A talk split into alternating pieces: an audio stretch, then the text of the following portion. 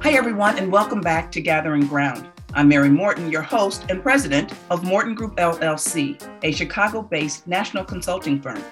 On this episode of Gathering Ground, I was thrilled to talk to Rahnee Patrick, Director of the Division of Rehabilitation Services for the Illinois Department of Human Services, and artist Sandie Yi.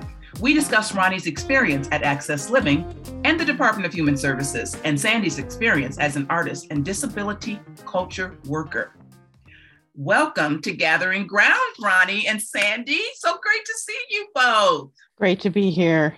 So nice to be asked to be part of this. Absolutely. And Sandie, I'm so happy to meet you and have you here with us today.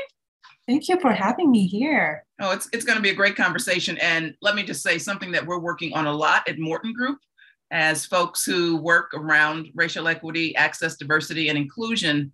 It is something that we have to really be more intentional about. So we're always in a learning, you know, a learning mode here at uh, Morten Group, and I'm I'm so excited that we have this opportunity to talk with both of you.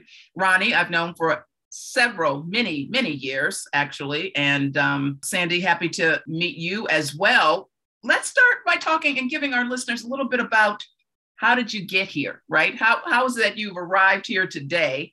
And Sandie, why don't we talk with you? Um, Tell us about yourself and why you're sitting here right now. So, as an artist who focuses on disability experience as the narratives in art making, I like to create stories from a more visceral and sensorial experiences.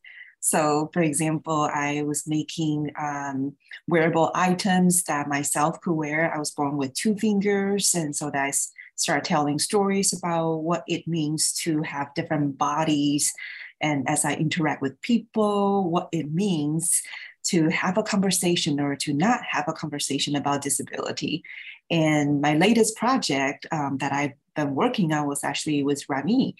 Um, and so I like to think about when we make art, it's about um, self representation, it's about shaping up um, uh, shaping up a story and also expanding people's imagination about you know specific issues. So for me it's about um, expanding the ideas of disability and um, expanding the possibilities of disability art and culture. Well how did you get started? And, and tell us a little bit about where you grew up and how you came to chicago. We'd love to hear a little bit about that Sure. Um, I grew up in Taiwan. I came here as an exchange student in high school, and um, I did not align myself to disability until um, age 25. Um, so before then, I was just making art about some of my memories um, from childhood without recognizing that, hey, it's a disability experience. Um, I think many of us were told that, you know, you cannot talk about it or like um, you don't want to be any different from other people. So you kind of like try to hide your disability and then try to be so-called normal. Um, and i began making art um, and running into disabled artists and disability studies scholars who talk about disability from a cultural, political, and social um, um, models mm-hmm. instead of like just the medical or like, oh, you are all burdens of the society. I think that's a misconception that most people have about disabled people. Um, and um, I began making art about um, other people's disability experiences. Mm-hmm. And um, I do have a training in art therapy. Um, right now, I teach um, as the assistant professor in the Department of Art Therapy and Counseling at the School of the Art Institute of Chicago. And um, in art therapy, you know, we do believe that making art is therapeutic. Um, but so many disabled artists um, experience um, not having critics or the art world appreciate the aesthetic quality of our art because they think, oh, yeah, if you're working, if you're creating art about disability, it's art therapy. But it's mm-hmm. actually more complicated than that. And not everything disabled people do has to be therapy. You know, you go to the gym, it's like you work out. It doesn't right. have to be just physical therapy, right? Um, so I, um, in my teaching, I work with students who um, wanting to connect with disability community, but oftentimes, you know, the larger world tells them that, hey, these people need help. Mm. So when it comes to care relationships, sometimes it's really challenging for people to want to offer help, but then they don't know how to. Right. Um, so a part of my practice as an artist um, has to do with creating relationships and has to do with creating a community. Um, a couple years ago, I was um, the artist in residence at Access Living, and um, I began facilitating community based workshops where consumers could come to not just for the advocacy programs, but also we make art and begin telling stories together. Wonderful. Well, I want to hear more about the storytelling, which, as you know, of course, is very popular these days. And I think it's a great vehicle to get people um, to know what they don't know, particularly about communities that they're not a part of, and that, to your your point, they um, people may think of the disability community in some ways a burden. And and I think the art piece, you know, I think that's one of the beauties of art, um, that it can open up uh, different communities and and ways of being seen. Um, so, Rahnee, how are you doing? And how did you get to this spot today? Tell us a little bit about your background. Yes. I, um, well, I, you know, I'm a, I'm the director over an employment program for people with disabilities, Division of Rehabilitation Services. And really, the way that I got that is I um, met the secretary, the current secretary of Human Services, um, by leading a protest at the at the Thompson Center. I love it. what better way to look for your next job? it was. I had no idea, right? And honestly, I think it's like a huge, um, you know, tip of the hat to the Secretary of Human Services, Grace Hou, to bring in somebody who, um, you know, brought in 200 people with disabilities and closed down a downtown government center in Chicago and asked and demanded, um, you know, the rights of people with disabilities. So, and then she's like, "Hey, you want to join my team? I'm going to be the Secretary of Human Services." You know, well, years later. that is the lovely and brilliant Grace Hou, and of course, it makes sense. Well, she knows you can organize. exactly right. Well, and and so I um, just really focused in on um, how much I love um, the uh, disabled community, kind of like what Sandie was talking about, you know, the community of people with disabilities. I have such a deep love for um, folks with disabilities and just want to stand up and assert the injustice and try to get justice and equ- equity um, for people with disabilities. So using that as my North Star, as they say, um, I've just, you know, made sure that I made career choices in nonprofits, and now I've joined government um, to um, fulfill that that goal. So where where did where did you grow up? Tell us a little bit about that. Well, I grew up in a town named North Liberty, Indiana, southwest of uh, South Bend, Indiana. Hmm. The tallest structure is a water tower with the with the town name, you know, North Liberty, and it was up to a thousand people that lived there at the time. Mm. I would I like to kind of tease that it's uh, the ratio of of tavern to to church was one to one. So we had a lot of you know people that believed in uh, Christianity, particularly Protestant, and um, and then also just had a lot of you know fun times on Saturday night too, right?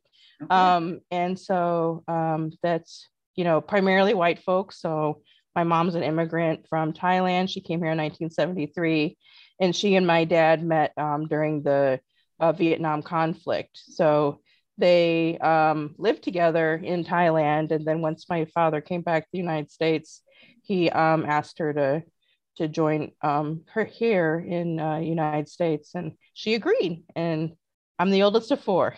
and here you are. All right. right. We are all the better for both of you being here. Um, you both used to work at Access Living.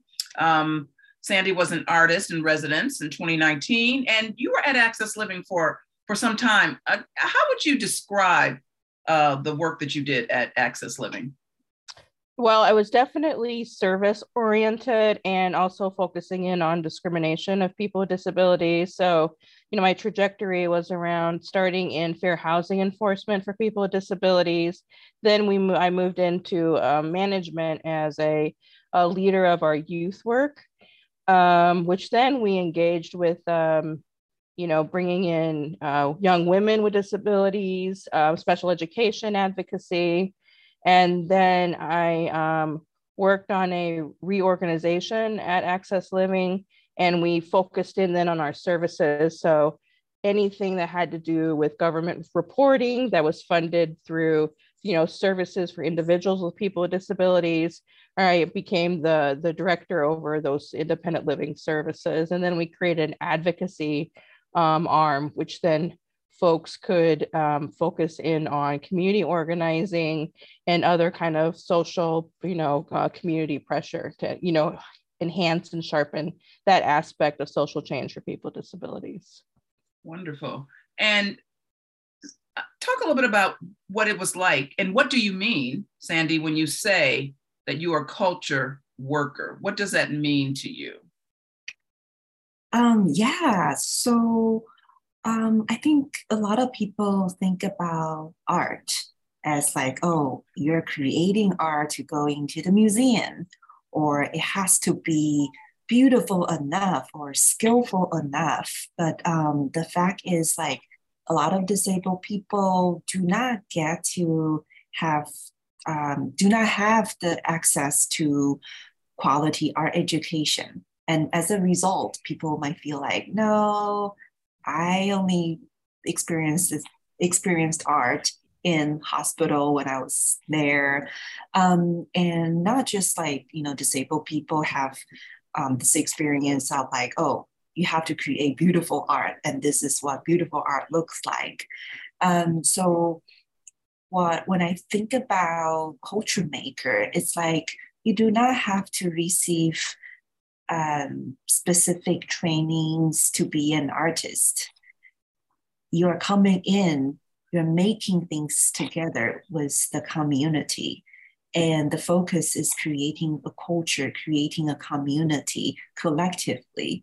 So when I think about um, culture maker, it mm. means that you know we bring in our disability experiences, and it's like making a soup you bring in different flavors. And this pot of soup may smell different and from the other ones because you have different flavors and ingredients. And um, but none of us are chefs or we went to mm-hmm. culinary schools. Mm-hmm. Uh, but when we gather together, we create a juice and we share the juice. And I like to think that's what culture maker may taste like. Okay. Nice. I like that analogy. So when we think about art, we think about organizing. How, if, if it does, how does that work happen in the Department of Human Services in terms of what you're doing? Would you have an opportunity now, for instance, to work with Sandie still, or is that something that you you're not doing as much in your current position running yeah well i think thanks to you know the leadership you know like leadership as I just believe that leadership really sets the tone, Absolutely. right? So I definitely have support through leadership to be able to engage with community. Community is our informants about what our direction is. And um, the way that we would engage, we're hoping that we would make it much more robust in terms of art making, in terms of culture um, development and community development through the Department of Human Services. Um, you know, in, in my in my directorship, I really want to connect with people with disabilities directly and give them the resources to make decisions on their own. And so the way I engage with with Sandie is, you know, asking, you know, for her and other folks with disabilities to keep me honest, you know. And I remember actually one guy that I worked with at Access Living, and I asked him, you know, do you think I'm doing a good job? And he goes, Yeah. And I said, Do you think I could do better? And he goes, Yeah. So I, that's that's what I want, you know. And so it's right. like Sandie and other folks, that's you know where the connection is. Okay. I love that. So when we think about um, this topic overall, right, the history uh, um, with regard to the disability community, it is clear that the disability community has absolutely been on the forefront of advocating for yourself, right? That's and and and that of course is uh, brings to mind the saying that I'm I'm going to paraphrase here: "Nothing for us without us." Uh, the idea that if it's going to be for us, we're going to be part of it. We're going to be part of the decision making. And it seems though that in terms of underrepresented groups, the disability community has done a much better job at that than many other groups. What, what are some of the positives and challenges that have come out of a history of being on the front lines for yourself? Um, Sandie, I'm, I'm going to start with you. What do you think are some of those things that have worked well and some of the things that have been challenges when you think about the, the extraordinary history of the disability community? So I got into disability rights because of Rahnee many years ago, I was asking like, "Hey, I haven't seen you for a long time. Can I visit you?" And she said, "I'm gonna be in DC for a rally." And I thought, "Oh, rally!" And my imagination was just, "Oh, people walking like parading," you know. And little did I know, it was um, ADAPT um, protest. So it was like um, three nights and four days, and um, that was eye opening. Um, growing up in Taiwan, I did not um, I did not see much disability rights movement. I feel like I was quite disconnected, and even though indeed people were um, advocating and fighting um, in Taiwan for disability right, but again, like there was such a disconnect that I just didn't put things together. And as an adult, um, attending these uh, uh, protests, I got the first, I got firsthand experience um, seeing how things can be done and how far things have done already, but then there's still more work. And I think you know, outside of the United States, people may have this impression that, oh, US government is so generous. There is like the disability um, rights law, and then everything is like protected.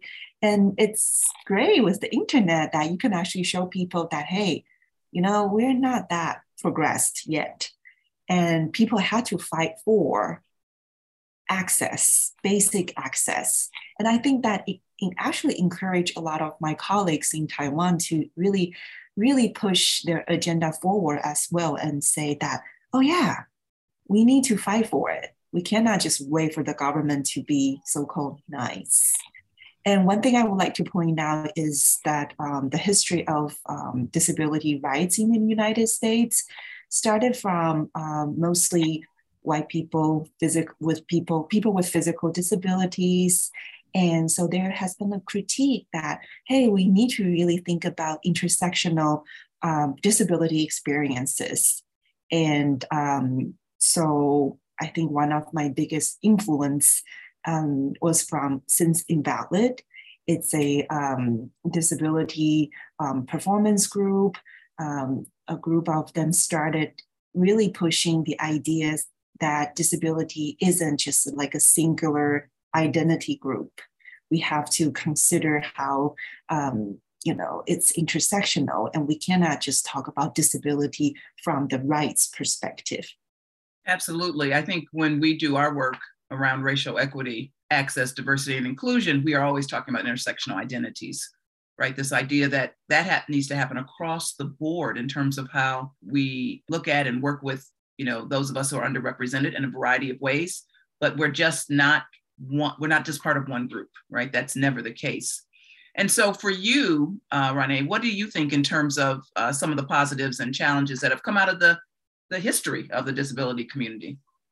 Well, I definitely believe that, you know, there's a um, representation. So I think that just the fact that representation is important um it you know and that people notice oh well it's not acceptable anymore to have disabled people unrepresented or in in ways that is tokenized. So people know what the expectations are around getting disabled people in included.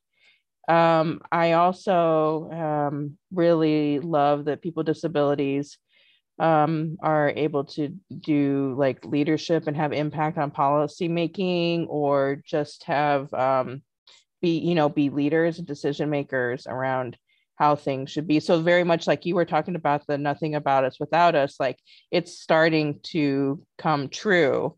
Um, but i think that some things that are lacking is very much like what sandie was talking about which is that intersectional identity. So some folks with disabilities um, are are not really recognizing that the equity component, race equity component, the you know um, gender, um, sexuality components that come with the experience of people with disabilities in terms of equity. So when we talk about equity for people with disabilities, sometimes leaders um, that are currently in charge don't really move forward the agenda of all people with disabilities of all sexual orientations and genders and races and um, nationalities. And um, that's something that has to really change.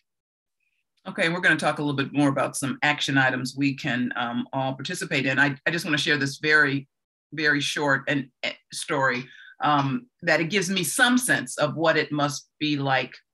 Um, it gave me some sense, I should say, of what it must be like to um, have some mobility, you know, challenges. I, I broke my ankle a number of years ago in three different places, had to use crutches.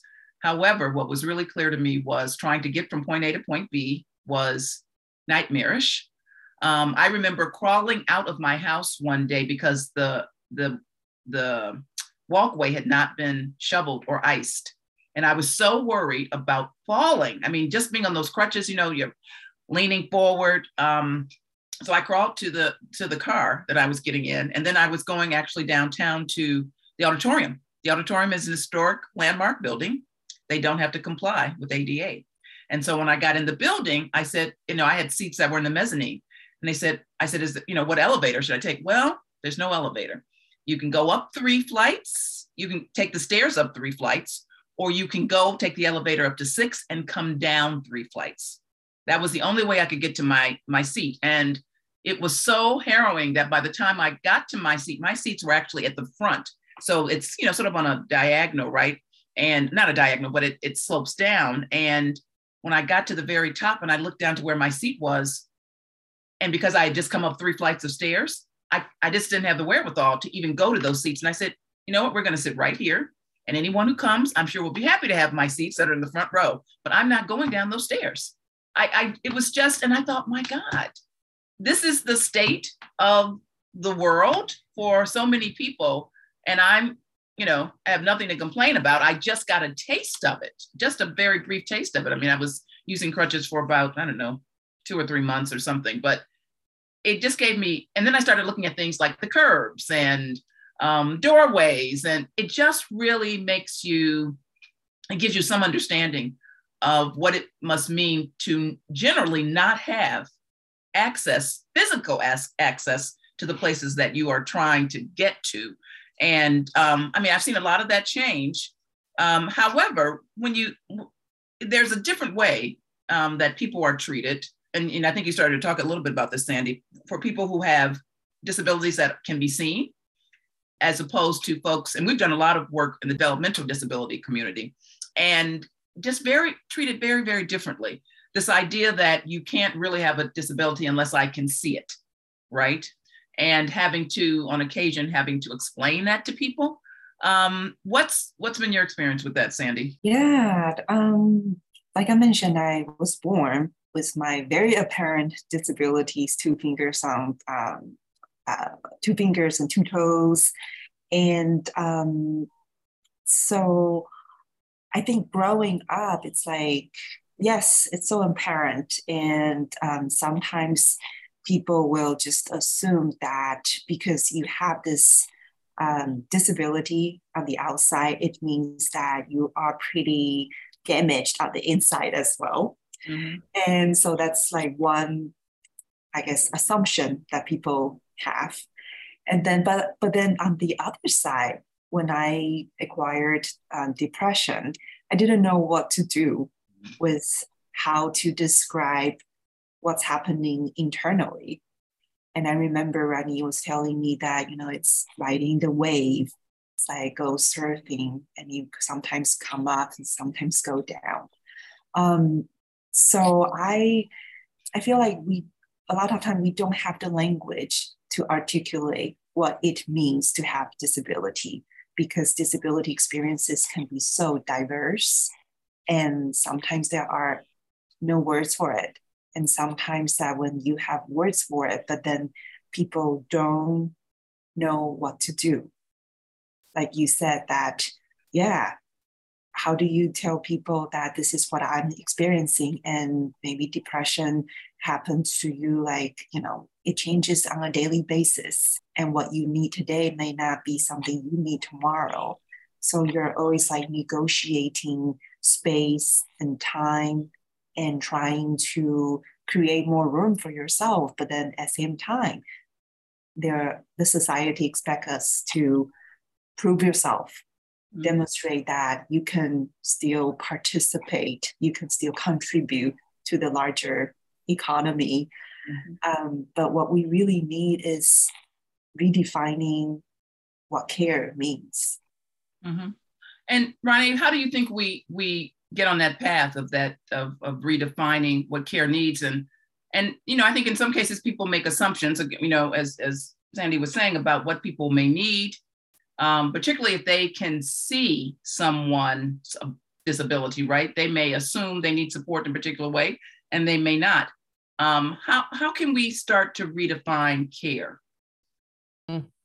well i'm definitely not the expert on it but i mean from my perspective um you know what you're doing i would have to say mary is something really important because it is about the the dialogue and the conversation about you know just trying to get folks to think and critically um, and analyze and then you know just draw in and adopt and evolve into ways that um, give us what that the you know what care means. And i mean i don't know if you're alluding to this sandie but i also pick up on like and you mary but it's you know like self-care too there is some you know balance around how we care for each other and then also how we care for ourselves. And what i think is connected around like disabled people who you know don't use a wheelchair or whatever you know it is that makes us not you know have to prove our disability is also that part about um, believing people. Like when they say like kind of like when you were in that theater and you're like really? Um i don't know what you know like how you had to express yourself or like where you are with your stress level but if i were in your shoes i probably would have been pretty like exasperated and oh, probably you know and like how you would say it would be like I'm not moving. Like, you know, you'd be like, uh, like your voice would be all stressed out and stuff. I couldn't believe it. I like, yeah. are you kidding me? I just, I was stunned actually. Yeah, you know?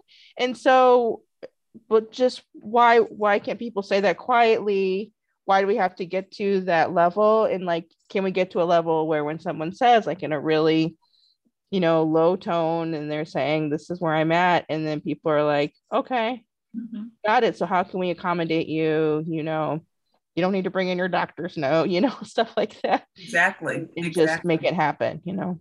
Right. And I think COVID, certainly for us at Morten Group, really raised the issues around disability access to us in a very different way. I mean, the reality is there are things that we never thought about when we were in person because we didn't have to. And if you're really going to be accessible when you're doing things online, there are a number of things we have to put into place. And um, that is how it should be, right? To make sure that everyone who's participating, for instance, gets everyone gets the materials a couple weeks in advance.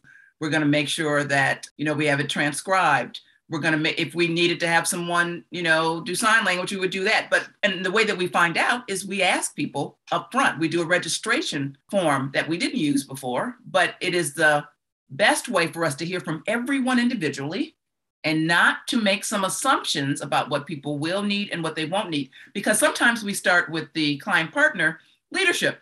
And this is not, I think, in any way intentional, but you know, our work around equity means that we've got to deal with the impact of intentions. And some, and we'll say, do you know, just from what you know about your team, should we be thinking about some special accommodations or accommodations in any way? No, I think everything's that's not a problem. And then we'll send out the form and we'll get a very different information. And so it is a it is a lesson for us that we always have to ask. And it becomes a lesson for the client partner that maybe you weren't being as inclusive as you thought you were. Because I think again, it's something that we have to just think about. And we're really thinking about language. What is your what are your thoughts about how people use language um, in a particular way that is not necessarily taking into consideration a broader if you will, broader group of uh, folks' abilities and, and access. Are those small kind of actions the way to start building, do you think? When, when organizations are looking at language, and language does matter. And I'll give you one other example. This happened to actually to Vince, uh, you know, the executive producer for the podcast and also project director from Morten Group. We were doing a workshop in Washington, D.C. We were doing the group agreements. And I'm sure you know this group agreement step up, step back. So here we are putting up the group agreements and we wrote that and um, you know we're thinking we're doing something. And so the someone very kindly walks up to us after we you know had people move into groups or something and said so i just want to say she said i just want to say that if you really want to be inclusive and you want to think about uh, the disability community you really should be using make space take space. You certainly should not be using step up step back. And it was like, of course, we shouldn't be using that language. Of course, we know that, but we weren't living it. And I was so grateful to that person who came up and said that to us because it would have been fine if she told us that out loud. I mean, we are always in a learning mode, and how can we do something better? However, she was so considerate and came up to us and just said, just want to give you this you know, a little bit of a heads up here. And that is a story that we often tell about how we just have to be in the space of, of really discovery and understanding how, again, not intentional, but we have to really deal with the impact of, of what we're doing. Do you find yourself having to quote unquote sort of check people on a regular basis? Because let me just say how I feel about doing it about race. Sometimes it's like I just, it's just too much, right? It's just too much. And you all could have that same, you know, feeling around race as well. But I've just, it, it's like today's not the day.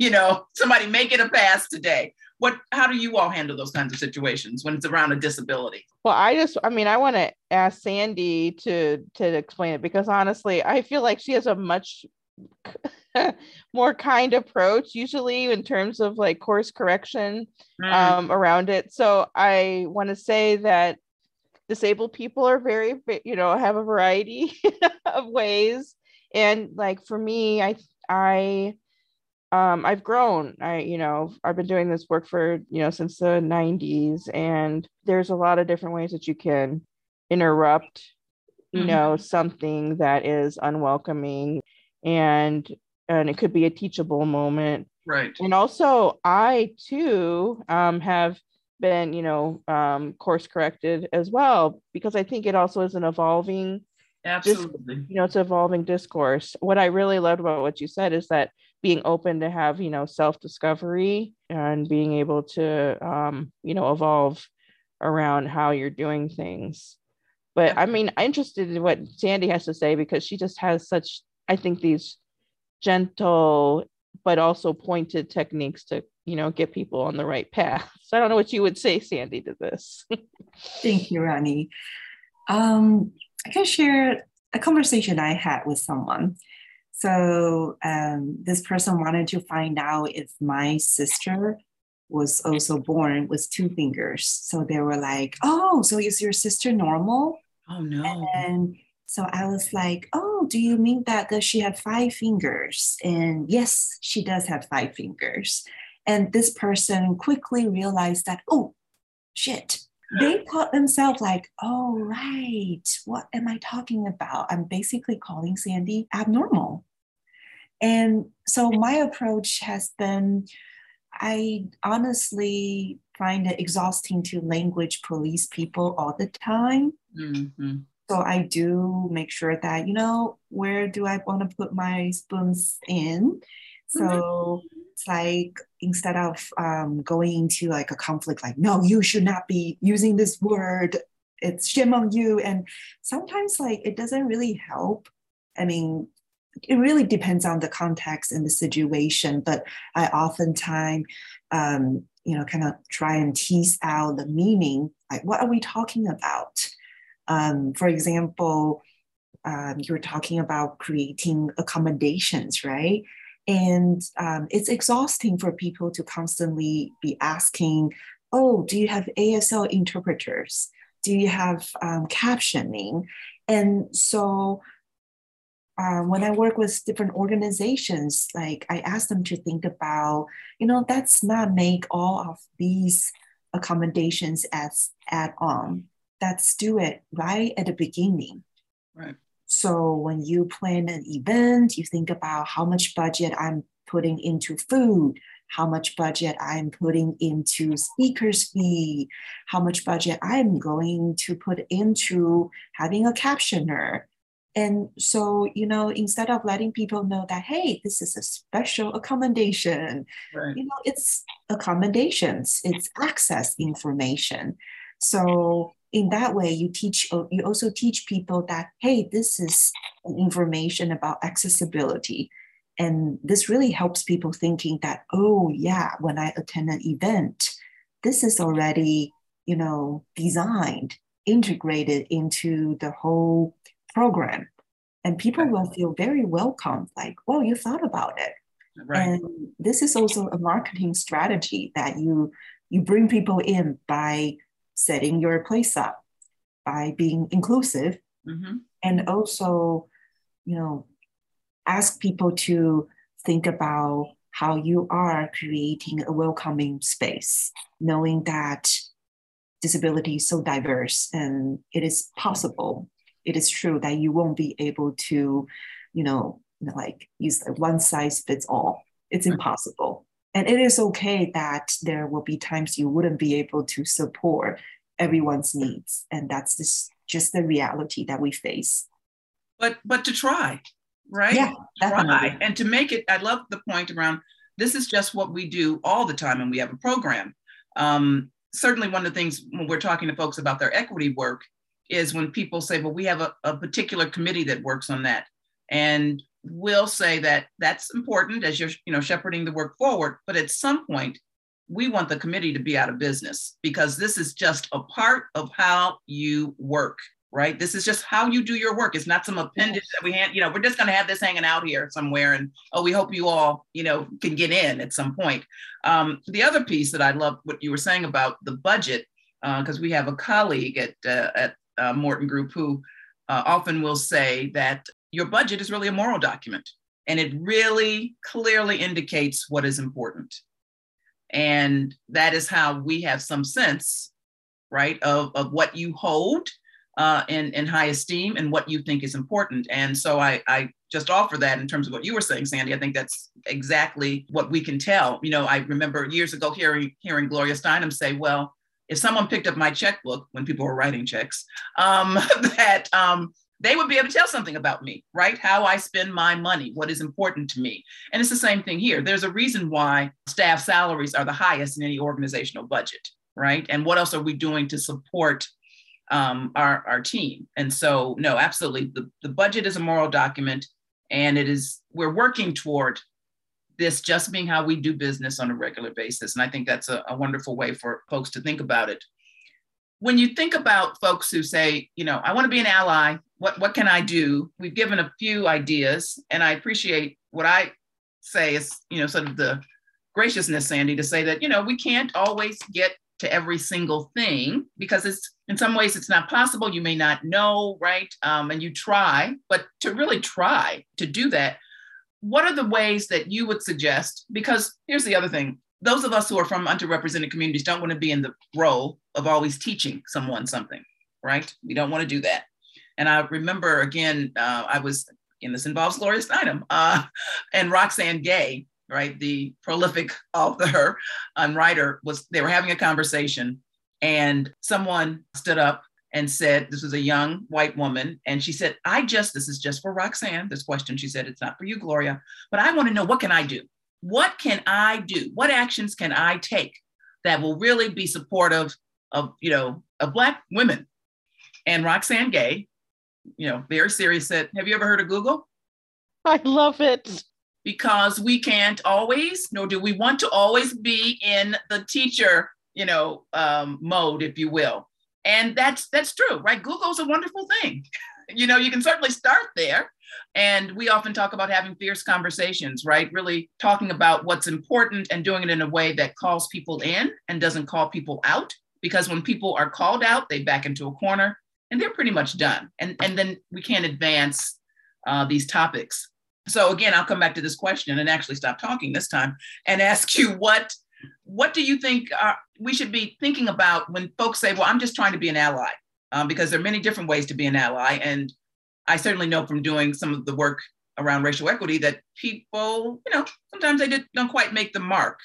Rahnee, what would you what would you offer? Well, I um, you know, it makes me think about the, you know, like what you pointed out about, you know, money, that's that whole allowing that funding to be there. Mm-hmm. I do like what you pointed out, what well Roxane's pointed out, which is do your own research, yes. right? Yes. And and being considerate about how that impacts people when you're constantly like asking folks with disabilities about, you know, this thing or the right appropriate way to do this and that, right? Because it does take away like what Sandie talked about, which is your spoons, your energy to mm-hmm. to deal with it. So the things that you know you couldn't do is your own you know own research put your money where you know your mouth is in terms of you know supporting organizations like sins invalid had been mentioned but there's other organizations that are working on that writers you know there's tons of so many great art books um, that are written produced you know by people with disabilities. And so just providing like those kind of funding and and paying for and then reading and absorbing all of that labor and energy um, that people are putting into communicating about where we're at and what space we are taking up and and then adopting that information. So those are some things that i um, would recommend for you for you. And then you know just in terms of like being an organizational psychologist getting your leadership on board you know getting um, adopting principles, policies, values, uh, procedures that um, get your organization to propel and make it like an essential part of your organization's way of doing things so that um, you know you can you know be an ally and it could be like truly an alliance for people with disabilities that we feel you know welcomed um, just without it being some sort of clunky medical thing, but it's like a beautiful um, integrated design, you know, to your organization. Um, it's so nice. Absolutely. Sandie, what would you offer for that? A few weeks ago, a um, audience asked after my presentation, can I also be a disability rights activist and um, as an ally? Mm-hmm. And I my response was like, you know, you do the work. It's not like we chose to I have to do an activist work because yeah. you know this is not like a fancy turn that you think, oh, when I put it on, it's like, ooh, I am doing something special but it's like let's focus on you know making changes. And this is the, the probably the only time i appreciate action items you know just following up with what we're saying that let's not do any more action items. Let's just have it done like right now. But um it's like if you are going to museums or theaters like what you experienced mary like check out like hey are they representing disabled artists mm-hmm. their performers mm-hmm. with disabilities get back to backstage and go on the stage and perform? And are they supporting a more diverse way of portraying disability? And um, are they paying disabled performers and artists? Because a lot of time people don't get paid and people assume that, oh, well, you are just, you know, doing kind things and you are volunteering and speaking up for your community. But it's actually it's work. Yeah so i would say that you do not have to be you know rich or you do not have to be talented to support disability support disability community. If you do have money yes give your money. And think about little things that you can do right. paying attention to how is the space accessible? Are you seeing disabled people in the space? And why aren't they here? And i think if you can begin asking these questions make it as like a daily practice. You know, kind of like meditating with this ableist environment and really check out like what's wrong? Mm-hmm. why are we making space?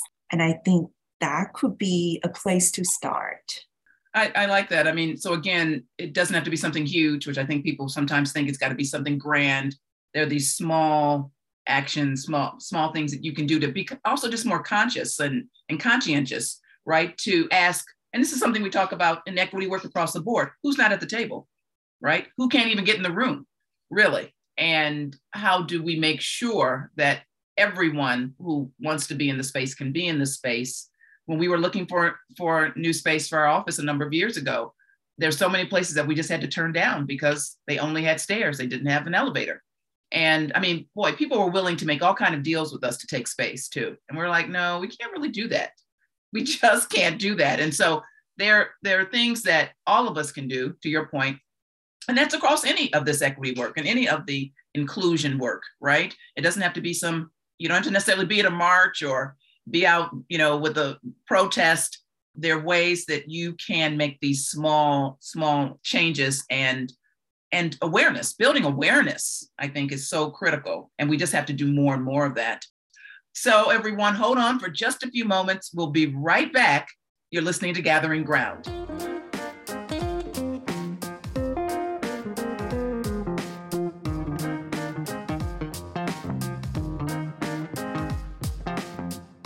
Everyone. Thanks so much for joining me on Gathering Ground.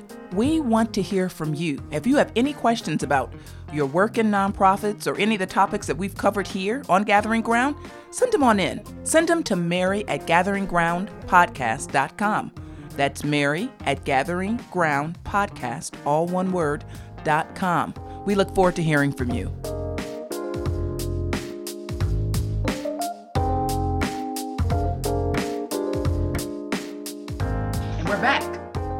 Want to talk a little bit about what's coming next for you and how can folks support your your um, work as an artist? Thank you for asking. Um, I have been working with Access Living in a different capacity. Um, I'm one of the coordinators for Arts and Culture Project. Mm-hmm. And um, this past summer, we worked with an artist um, whose name is Anka Lo and we created beautiful um, wire sculptures in the shapes of um, organic forms or texts. So it's actually um, a collective, a community project being on display right now. And um, we focus on like mental health and knowing that, you know, a lot of people became more isolated because of COVID. And it's a huge impact to uh, disability community. And so along the line with you know addressing mental health, we are working on a disability called a disability portraiture project. And to answer your questions earlier, like, hey, how do people, you know, talk about like non-apparent disabilities? And so I am actually having my students teaming up with community participants who self identify as either disabled people or people who experience mental health issues. And people come together as partners and they will be they will be making portraits of each other and they'll be collecting stories. And the plan is um, at the end of the semester, um, in, sometimes in December, we will have a showcase and um, people will come and share stories with one another. Is that open to the community? Yes. Okay, so we'll we'd love to uh, promote that. Help promote that. Yes, and please. So you will give us uh, information on that. We will absolutely put it on our our website. This is gonna you know run in October. However, uh, we will absolutely do that for December. We'd love to promote that. That would be wonderful. Yeah, and it sounds really exciting. And um, as we, you know, talked a little bit at the beginning, storytelling is very powerful, and it's a way for us to learn about so many things that we may, you know, we haven't experienced. So that that sounds really exciting. And what is going on in the ever evolving, always moving Department of Human Services that we should know about, Rahnee? Well, yeah, um, we well for for Department of Human Services, definitely we're trying to help folks that are you know coming from the border from Venezuela to mm-hmm.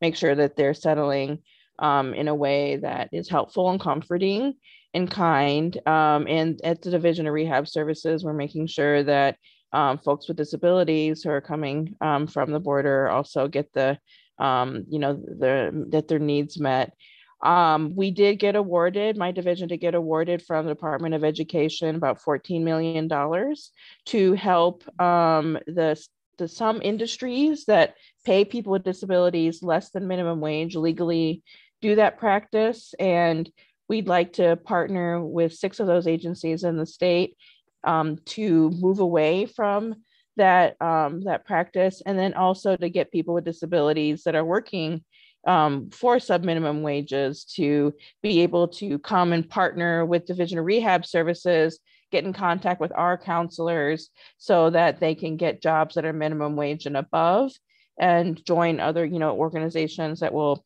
pay them for that work. Um, I'm looking for young people with disabilities to come and join our employment services so that they can um, get engaged with, you know, education, higher education, um, get some credentials, apprenticeships, things like that, and get a job. So um, we're looking for 100,000 young people across the state of Illinois wow. to be part 100. of the state of 100,000. That's my stretch goal for our division. So we want to do that. And so um, that's coming up. Um, right, you know, how do we send people to you? How do we get folks to you?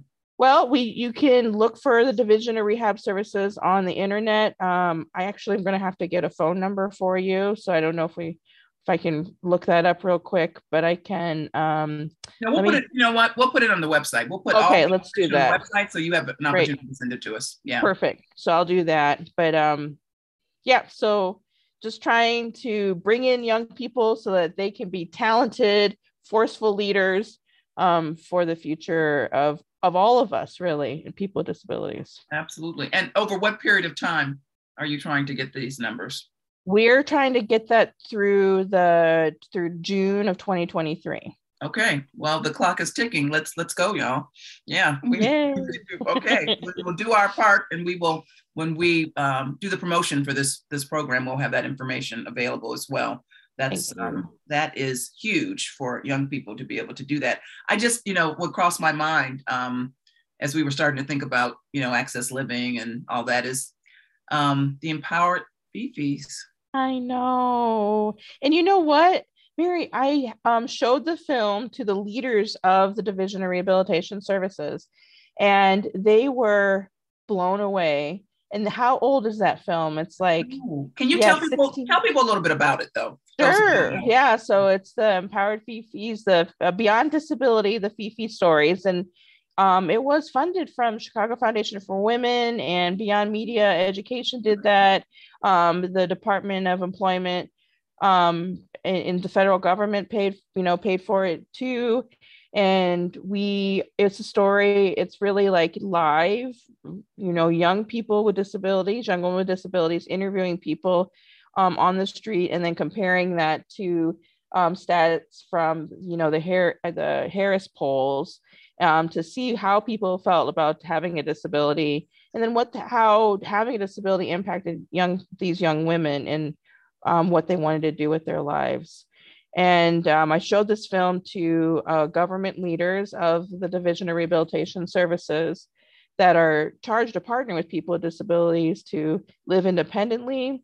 And then I had um, the founder, one of the founders, um, the daughter of Susan Nussbaum, who found who was a co-founder of the Empowered Fe Fes too, with Taina Rodriguez. I had Taina come and then speak afterwards to kind of look back on the film and and also inform where she was as, as a disabled woman living in Chicago, grow, have grown up in Chicago, and now working um, on immigrant issues um, in for Jan Schakowsky. So everyone was like, "Wow!" After that, it's still very relevant. It's yes. still very relevant. That's when you know it's good, right? Yes. I mean, it, it's still. I mean, in some ways, we wish it weren't, but it is still very relevant. Absolutely. Well, this has been delightful, and it has gone so quickly that we're probably going to have to have you come back again for a part two. Um, and and again, we want to we want to make sure that we are are talking about the work that you're doing. We're going to uh, make sure that people know about the storytelling, know about the 100,000 young people that you need, and just want to say thank you, thank you for all of the work you're doing, and uh, for spending some time with us today on Gathering Ground. It's it's been wonderful to um, have this opportunity to to talk with both of you. Thank you. Thank you. And that does it for another episode of Gathering Ground. I'm Mary Morten. Until next time.